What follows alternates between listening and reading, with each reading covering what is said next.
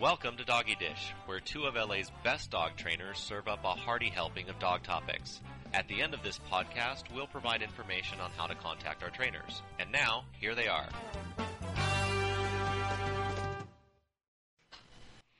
Hi, this is Kim Reinhart with Ain't Misbehaving Canine. And Laura Berhenny from Animal Attraction Unlimited. Thank you for joining us.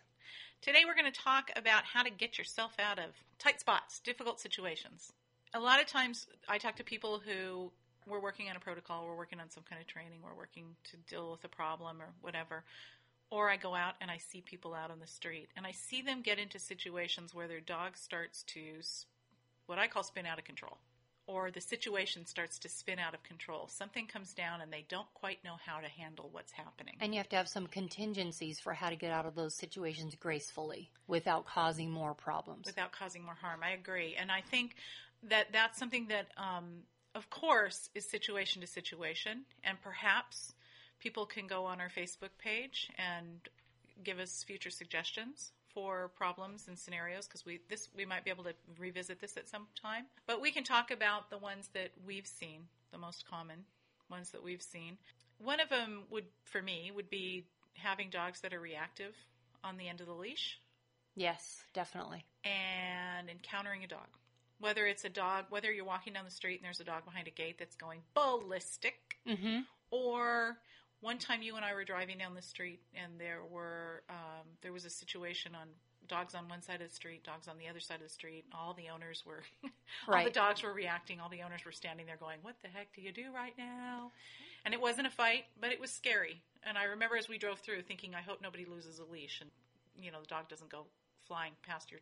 You were going slow enough that we could have stopped, but still flying yeah. through the street. It was scary, and nobody in that situation seemed to have a clue. Seemed to even think that there was a problem. Right, with the dogs all twirling and bobbing and weaving and screeching and, and staring and scrambling their nails on the pavement. Right. In a situation like that, unfortunately, with people all standing there and the dogs behaving in this fashion, the dogs are practicing reactivity. Mm-hmm. And the owners usually aren't doing anything about it. I saw another similar situation that I want to talk about, but go ahead. And it has the potential to, that reactivity has the potential to turn into aggression. And those kinds of things, typically, whatever you practice, you get better at. Yes. So the dog's practicing that behavior on the end of the leash is very negative. And so there are protocols for for lowering reactivity on the end of the leash. But what happens sometimes is people get, even if they're working on a protocol, they get in a situation where all of a sudden a dog appears right in front of them. And they're like, what do I do now? Because typically in a protocol, we have them work outside of the area where the dog is super reactive. And, yeah, and, sub threshold so that you, so that you don't even go there and reinforce but positive behavior. Right, sometimes it's not possible. You know what? Dog poop happens. Right. right. Sometimes things happen. Right. And you, you get to a corner with a hedge and another dog comes around the corner and you didn't see it and you right. have to get out of it gracefully because you don't want to do more damage to your training protocol. Right. So in a situation like that, well, how do you counsel people to deal with it? Well, I usually teach people who have leash reactive dogs, I usually teach them a U-turn. Mm-hmm. And I teach them not to only do it in the presence of another dog because I don't want every time they do the U-turn to be a predictor that oh there must be a dog around and then they start looking for the dog. Mm-hmm. So by that I mean, and this is from Patricia McConnell's book, uh, Mm-hmm. Feisty Fido, where you're going down the street and suddenly you say turn and you turn around and you kind of run a few steps in the other direction. And then you reward the dog. You heavily reward the dog for turning with you. And you do it at times more often when there is not a dog around. Right. So that it's only the occasional time that there's actually a dog around. Because otherwise you end up with a dog that starts looking over his shoulder for the dog. Every time you do the re- U-turn. Right. Correct. Right. And also so that it's not like you're running away from the other dog. Yeah, that's a big one. So the reason that's helpful is that you instantly take the dog's attention away from where he would be focusing, right? As soon as he he focuses on that dog and he screws in his uh, attention real tight and he starts to get that excitement building up in his body, you actually don't allow that to happen. Right, and I yes, and ideally I'd, I'd do the turn before that. As soon as the dog saw the other dog, that's when I would do the turn. And that's also, like you said, you you get the dog focused somewhere else, and that's where the trotting comes in, where the running away comes in. Because if you just turn and meander away, you're not going to have the dog's attention very much. But as soon as you start to move faster, the dog goes, "Oh, I better pay attention to where we're going because I can't exactly run forward and be looking over my shoulder at the same time. Right. So ideally, you would do this before the dog actually catches sight. And- And, Ideally. and actually, what I was describing with all the excitement was not waiting until that happens. Right. What I was saying is that's the that's what you're avoiding. Yeah. That's what you're trying to avoid. But occasionally, the dog comes out from behind the hedge, and your dog sees it at the exact same moment that you do. You can still do that technique, and the running actually is what makes especially if you've practiced it, if you've mm-hmm. practiced it a whole lot where when there was no other dog there, so that, again, as you said, they don't think that they're running away. There isn't that setting them up into a higher level of reactivity, that turning around going the other way. But it gives them something to, startling. Oh, mm-hmm. what? We're going where? and turn around and go. And it gives them something else to instantly to direct their attention to. Right. And you've already proven that it's a lot of fun.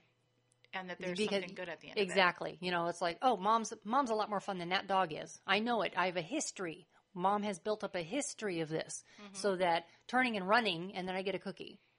You know, I get a really good treat or whatever. That this game is a lot more fun than that game. So let's say for people listening to this, they haven't had an opportunity to really work on that. Okay, and Mm-hmm. Then I suggest they start. And tomorrow, no, and tomorrow they go out. Tomorrow they go out, and this exact scenario sets itself up. They go walking along, and all of a sudden, a person with another dog comes out from behind a hedge, and it's fairly close to them. And if they turn around and go right now, and they really haven't had an opportunity to train this at all, then they turn around and they go, and it could seem like running away, and it could Yes. actually get the dog because there's no history. So, in a situation like that, how do you counsel your clients? I would tell them on their walks, number one, take a whole lot of really, really, really good food because you can't compete with another dog if all you have is, you know, dry cookies. Mm-hmm. So I would probably at that point have, I mean, if you, if you live in a neighborhood where there are a lot of hedges or a lot of block walls or whatever on the corner, you can't really get around a corner without possibly running into something. I tell people to take the corners wide, mm-hmm. or if you're coming up on a hedge, to listen mm-hmm. For things, or and take the hedge um, wide, meaning that you go farther around so that you can at least see around, so it doesn't just suddenly come up on you. But sometimes that's not possible. So I think what I would do is just have the food in my hand, and then that way, as if something like that happens, I would probably have them put the food right in front of the dog's nose and have its attention that way and be leading it away by the nose, literally. Right. So There are very few ways to get out of that situation. there are very few ways, and I think that that's part of the problem. I think that people get into a situation like that and they don't realize sometimes you can't get out totally oh, gracefully. yeah. But you need a way to get out and you need a plan because without a, in the absence of a plan, what a lot of people do is freeze, tighten up, mm-hmm. and stand there while their dog is freaking Right. out. And unfortunately, while there is not a perfect way out of it, there are better ways than freezing, tightening up, and watching your dog come unglued. Right. Or yelling with your dog. You know, saying, no, no, no, quiet, leave it, no. And then just standing there and the two of you are now yelling. Yeah, the more frantic you are when the situation comes apart, when it starts to spin out of control, the more frantic that you are, the more you're participating in what's going on. The faster you make everything spin. Mm-hmm. So, one of the most important parts when you get into a situation, and of course, this is easy to say, much harder to do, but when you get into a situation where things start to get out of control, is don't panic. Don't freeze. Have thought through various different types of scenarios and have thought about them frequently enough that you have a contingency plan. Mm-hmm. So if I had a dog that I just started working with, I never worked with the dog before and the dog was reactive and I took the dog out front on a leash and all of a sudden out of the sky fell a dog right in mm-hmm. front of us, just 10 feet ahead of us, okay? There was no way for me to predict it. There was no going wide. There was no nothing. It just happened and there was the dog right in front of us. One of the things that I would do is first of all, not panic, not get excited. Yeah. And I would turn around and I would go the other way. That's what I would do. If I didn't have a treat in my hand, which is really unlikely, but if I didn't have a wonderful treat in my hand to work with the dog, I would still turn around and get the dog out of there. You don't have to turn around and run. If you turn around and run at that point, then that adds to the arousal.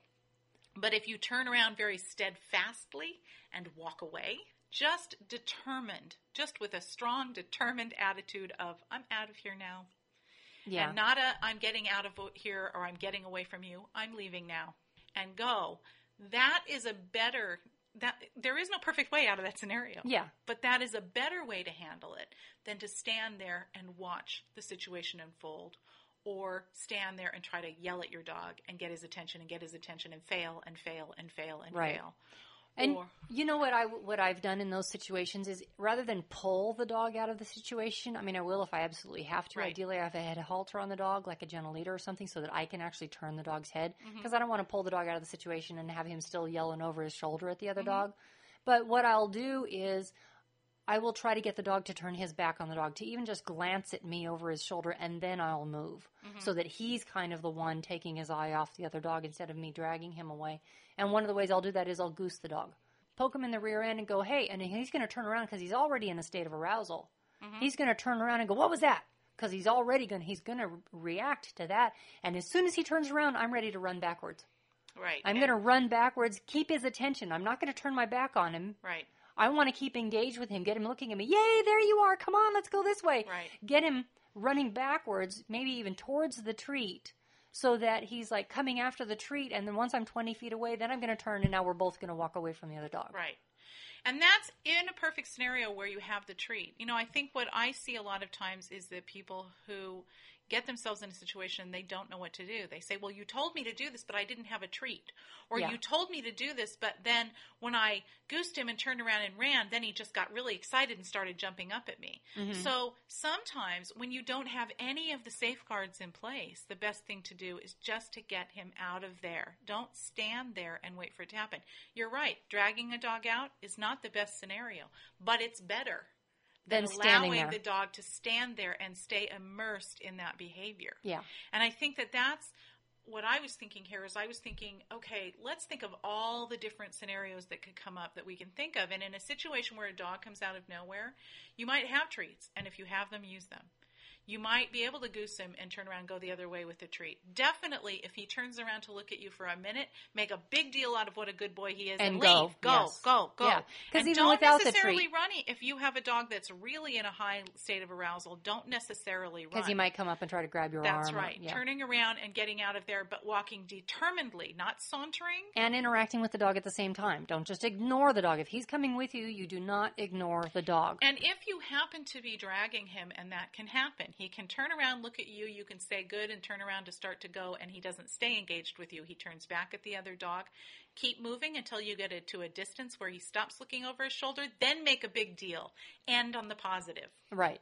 And that's one reason that I that I I mean I've gone half a block or more until a dog actually Me too. turns around and pays attention to me.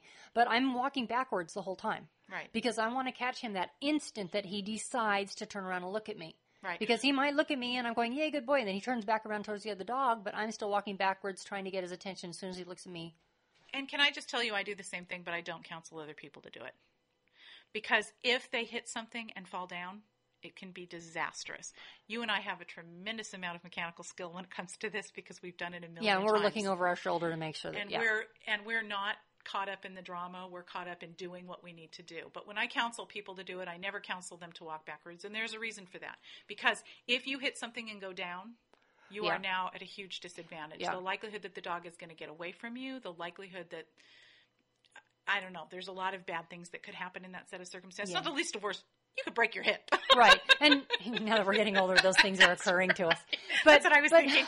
the gray hair told but me also, that. but but also, you know, I mean, that, that's a really good point because you know when we're walking, Mm-hmm. we're not just watching the dog, Nope. and a lot of owners don't don't even watch their dog, but we're looking at the sidewalk. We're looking at at the cracks in the sidewalk. We're going, okay, if I have to turn around here, Where am- if I have go? to turn around here, I know that f- now five steps behind me. There's going to be a bump in the sidewalk. Mm-hmm. We're constantly looking at that. And I think one thing that people need to be aware of is when you are walking, make up scenarios in your head. Mm-hmm. Walk and go, okay, here comes a head. What would I do right now? If, and going going out into the street around a parked car and standing around the you know on the other side of a parked car so that there is that big visual barrier between you and the other dog until the other dog can go away. If you walk on a regular basis on a regular route, you need to start looking around. You need to look around and say, what would I do right now if a dog came out of there? Right. And you don't anticipate it in a scary way. Oh, it could happen, it could happen, it could happen. You do it in a thoughtful way. What would I do now? What would I do now? And really plan a course, plan a course, plan a Because course. Because if you play it out in your head, if you visualize it, it's going to be that much easier to do when it actually happens. and you will have practiced it. You would Yes. have will have actually, whether or not you physically did it, you will actually in your head have gotten yourself out of so many situations that it Mm-hmm. will be less. You will feel less reactive in the moment. Mm-hmm. You will be able to go to your head instead of to your fear, Right. your gut, right? So that was one of the situations. Another one that I think people encounter a lot, unfortunately, is they have their dog out on a leash and they encountered a loose and they encounter a loose dog. That's never fun. It, that is never fun. And and I'm going to say just right off the top, there is no really great way out of that. No, there's not.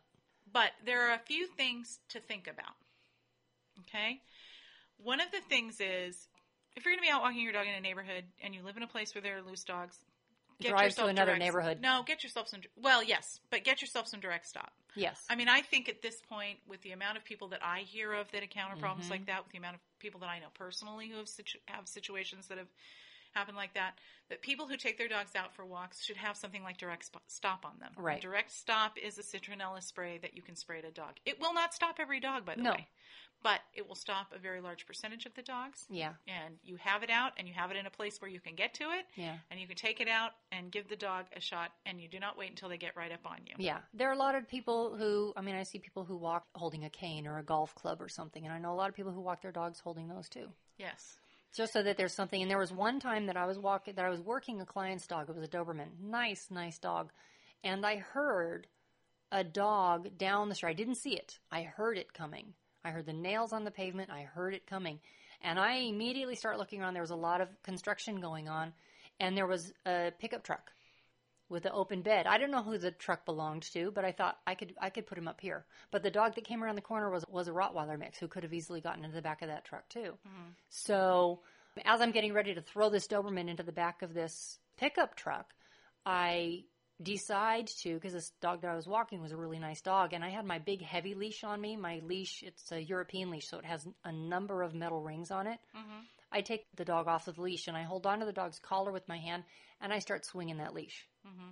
And I started just swinging that leash and backing that dog down the street. Mm-hmm. And I was lucky that I was on a street where there was a big wall on one side because it was a hill. And then there was one of the construction workers was in his car and he started waving his hand to get the dog to back off too. But I had to back that dog off quite a bit to keep him from following us back to the house. Right. And you're a dog trainer and unusually brave in a situation like that. First of all, um, taking the leash off the dog is great. If yeah, you- I knew that I, that, that Yeah. dog wasn't going to go anywhere. If you really know, if you don't really know, not not the best idea. For Laura, or you totally, carry a second leash. Yeah, for Laura, totally, you know, trust that scenario. for other people, not so much. So let's say you don't have anything. Let's say you end up and you don't have anything. You don't have any what I call weapons. Steel-toed as boots. terrible as they are, but you don't have any. You don't have anything. You haven't done that thought process, and you haven't. If you have a little tiny dog's dog, a lot of people will pick the dog up. Mm-hmm. Well, and I understand that. Know that the dog can come up onto you, and that that happens to people. So if you're going to pick the dog up, at least turn your back. Yeah. You know, one of my clients, their housekeeper was walking their dog, their little dachshund, and a big dog came out after them, and it happened to be trash day. Mm-hmm. And she picked the little dog up and put it in a trash can That's a great idea. and closed the lid of the trash can. And the dog saw where the where the little dog went, and so she stood there holding down the top of the trash can, screaming at the top of her lungs. And luckily, the big dog was still trying to get after the little dog and didn't go after her. right. But was still trying to get into the trash can. Right. But it was really smart thinking. And can I just say these are very scary scenarios because I don't scare easily, especially when it comes to dogs. And even- as we're talking about this, I'm getting that little funky. I am too. uh, funky spot in the pit of my stomach. Yeah. Yeah, because it's Yeah. really scary. So I think that you know, admittedly, we're not saying, "Gee, this is it. This is how you're going to fix everything," because there are no guarantees in a situation Yeah. like that. We're just trying to get you maybe thinking about what you would do. Mm-hmm. Maybe because I think that a lot of people, the reason that they get into trouble is because they haven't really thought of it ahead of time, and at the time that it happens they get that little thing in the pit of their stomach and they get so focused on, oh my God, Yeah. that they don't know what to do. So, certainly a little dog. If you have a larger dog, sometimes standing and saying, no, getting Yeah. scary with a dog sometimes can back a dog off. I've da- backed a lot of dogs Oh, yeah. that way out on the street by just simply standing my ground, standing up as tall as I can, saying no. Now, let me caution you, because all of my dogs, if I do that, will stand and watch me do it. What can happen when you do that is your dog can, go into defensive mode. Now, yeah, let's get him, let's kill him. Right. and you can actually cause a lot of arousal, so you really have to know your dog very Now- well. And if the dog is, if the dog coming after you, and this happened once here in our neighborhood, I was walking and I knew that there was a dog that would be loose sometimes. Mm-hmm. And so when I took our dog for a walk, uh, I was really every time I got to a corner, I would look around. I would look around every head because I had no idea where this dog lived. I Mm-hmm. just knows that know that he's in our little neighborhood here. And What happened I- to your advice of driving away? driving away. Going to a different spot because you know there's a loose dog. No, because what you he's said because no, but because there was only one dog and he wasn't. You know, I don't know how often he was out. And anyway, I know. So so I get to the corner. just I busting you. you because because I said that when you said if there are is a neighborhood with a lot of loose Okay, dogs. This was one in okay, particular. okay. So I get to the corner and I look before I cross the street and I look and there's no dog and I get across the street and then I start hearing again nails on the pavement, which Mm-hmm. is a horrible sound. It is a horrible sound because you know what's coming. And I turn around. Luckily, by then I was on a sidewalk where there was a hedge on one side and a you know a retaining wall on the other. And my dog was nice and calm. And I knew that this dog was coming after my dog, not me, but after my dog. And so I put my dog behind me because that at least kind of broke some of the visual. Mm-hmm. And I She's a beanpole. I don't know how much visual. It's like four inches, whatever. Okay, go on. but so I put my dog behind me, and I have it was one of those leashes that has a ring in the handle. And this dog, I tried to back him off, but he only had eyes for my dog and not in a good way. Right. And it was a Shar Pei. So luckily it wasn't a huge dog. But like I said, I have the hedge on one side and the retaining wall on the other. And I step into this dog, and with the handle of my leash, I just whack this dog right across the Yeah. chest. And this was pretty scary. This was actually pretty scary because the dog didn't yelp and run away. he stopped and gave me the evil eye and actually growled at me. Yeah, I had that happen with a neighbor's dog. And it's like, oh, jeez. Yep. What is, well, what is wrong with these people that they own this dog? Mm. So I just stood there. I just stood there. I wasn't going to hit him again. I wasn't going to gonna whack him again, Sure. but I also wasn't going to walk away. Right.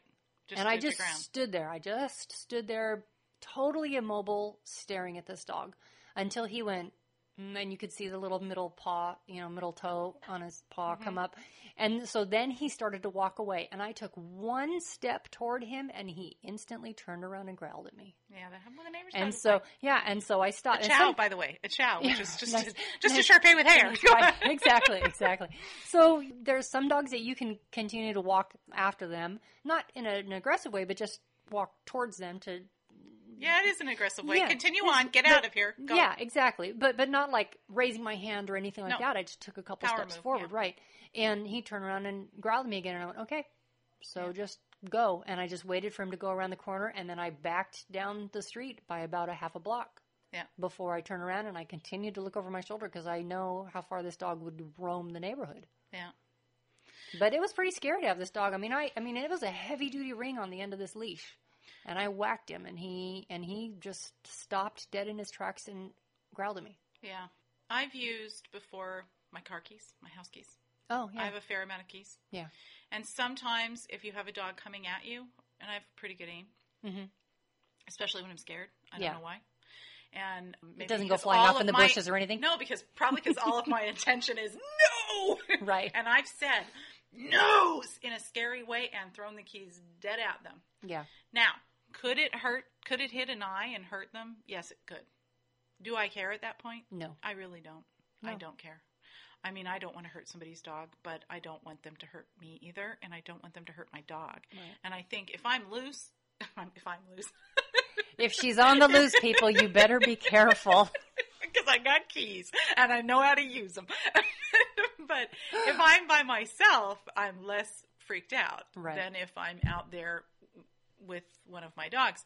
But I've been known to take my keys out and throw them right at mm-hmm. because even if you don't hit the dog, something coming at them, you saying no and looking powerful and something coming at them is a lot of times enough to stop a dog. Now, Yeah. the problem is you don't really have anything to back it up with. so again, it's not a guarantee, Yeah. but a lot of times it's enough to back a dog off. I had my neighbor's dog, somebody was coming to pick up a dog from my house, and we were taking them out to the car, and my neighbor's dog came barreling, barreling up to us. We were at the curb, and I tried to back it off. You know, I put myself between them and said no, and and she did the same thing. She just curled her lip up and growled at me, and I thought, And at that point, you're going, oh, crap. No. Right.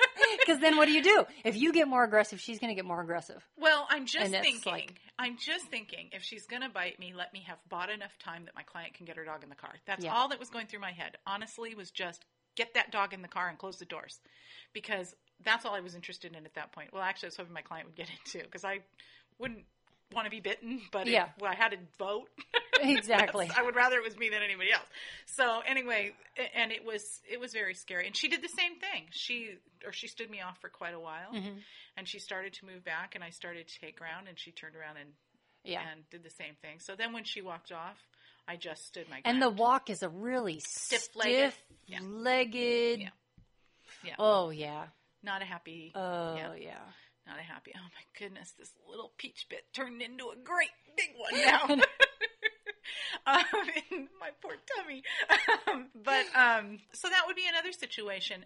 Let's talk about people who have a dog out, and I know this doesn't happen to any of our responsible doggy dish listeners. However, let's talk about the dog that gets loose from them. So you have a dog, and perhaps it either gets out the front door. It slips its collar. You know, sometimes people take their dogs to the groomer and the groomer adjusts the collar or doesn't put the collar on the same. Okay, the well, same- having been a groomer for a long time, I will tell you that many times people bring the dog to the groomer and it's on the collar that it can slip, and I'm the one who tightens it. Doesn't Yeah, but it. but I know there are times that I've gotten my dog back from the groomer and it's not as tight as I had it when I went there. okay, so the dog slips the collar Mm-hmm. and gets loose. Again, not a great situation. Not a great situation, folks. But if you start panicking and running after your dog, you're going to send them away. Yeah. you are going to send them away. So, the best situation in a situation like that is to try to form a strategy that will bring them back. Mm-hmm. With some dogs, there is no strategy that's going to bring them back. Then you got to get in the Yeah. car and, and you do have to follow them. You have to follow them. But running after them, yelling their name, I've seen people doing that, and I've seen the dog going, "Yay! We've got a great game of chase going on here. We're going on a big, big walk now." I must know. I, I must know where we're going. That's right. Right. So, in a situation like that, you can turn around and go the other way. and Call your dog. Mm-hmm. You can roll on the ground, squeal like a pig. You can you can drop down to the ground and pretend like you're digging in the grass, like you found something great. Right. Because a lot of times the dog will come up, and usually what'll happen then is if the dog comes out up, I don't immediately reach out and grab them because if you miss that first time, they're gone. It's, they're not going to do it again. For a dog that really likes the car, sometimes running to the car and opening the car door can be helpful. Yeah. Sometimes that'll get, let's go, come on, let's go. Sometimes that'll be helpful with a dog that is really into the car. Right. Or like even if your dog doesn't have a great recall to the word come, almost every dog knows the word cookie or treat. Right.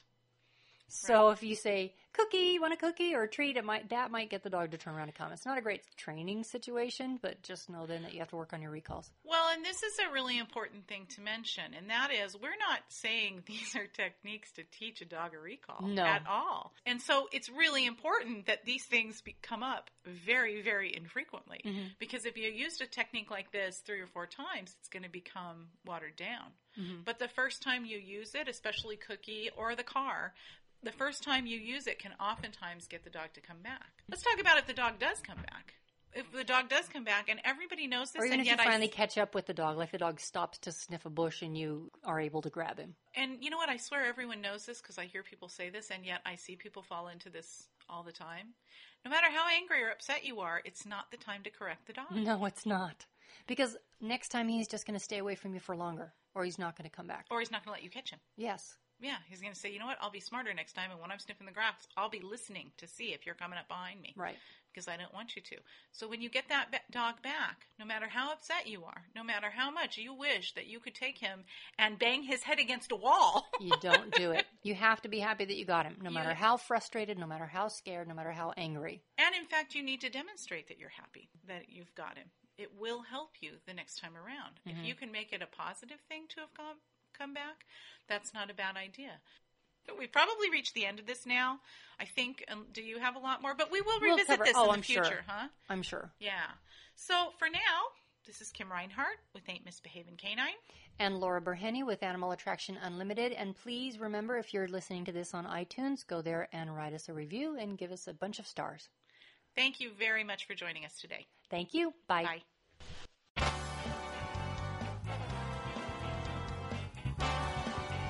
You have been listening to Doggy Dish, a podcast series about dog training and other related issues. To suggest a topic for a future segment, please email us at dogdishtopics at yahoo.com. To learn more about our featured trainers, or if you're interested in training for your own dog and you live in the Los Angeles area, you may contact Laura or Kim directly. To speak with Laura, call 818 800 4818 or visit her website at www.petdogtrainer.com. To speak with Kim, call 818 890 1133 or visit her website at www.beagooddog.com. Thank you for listening.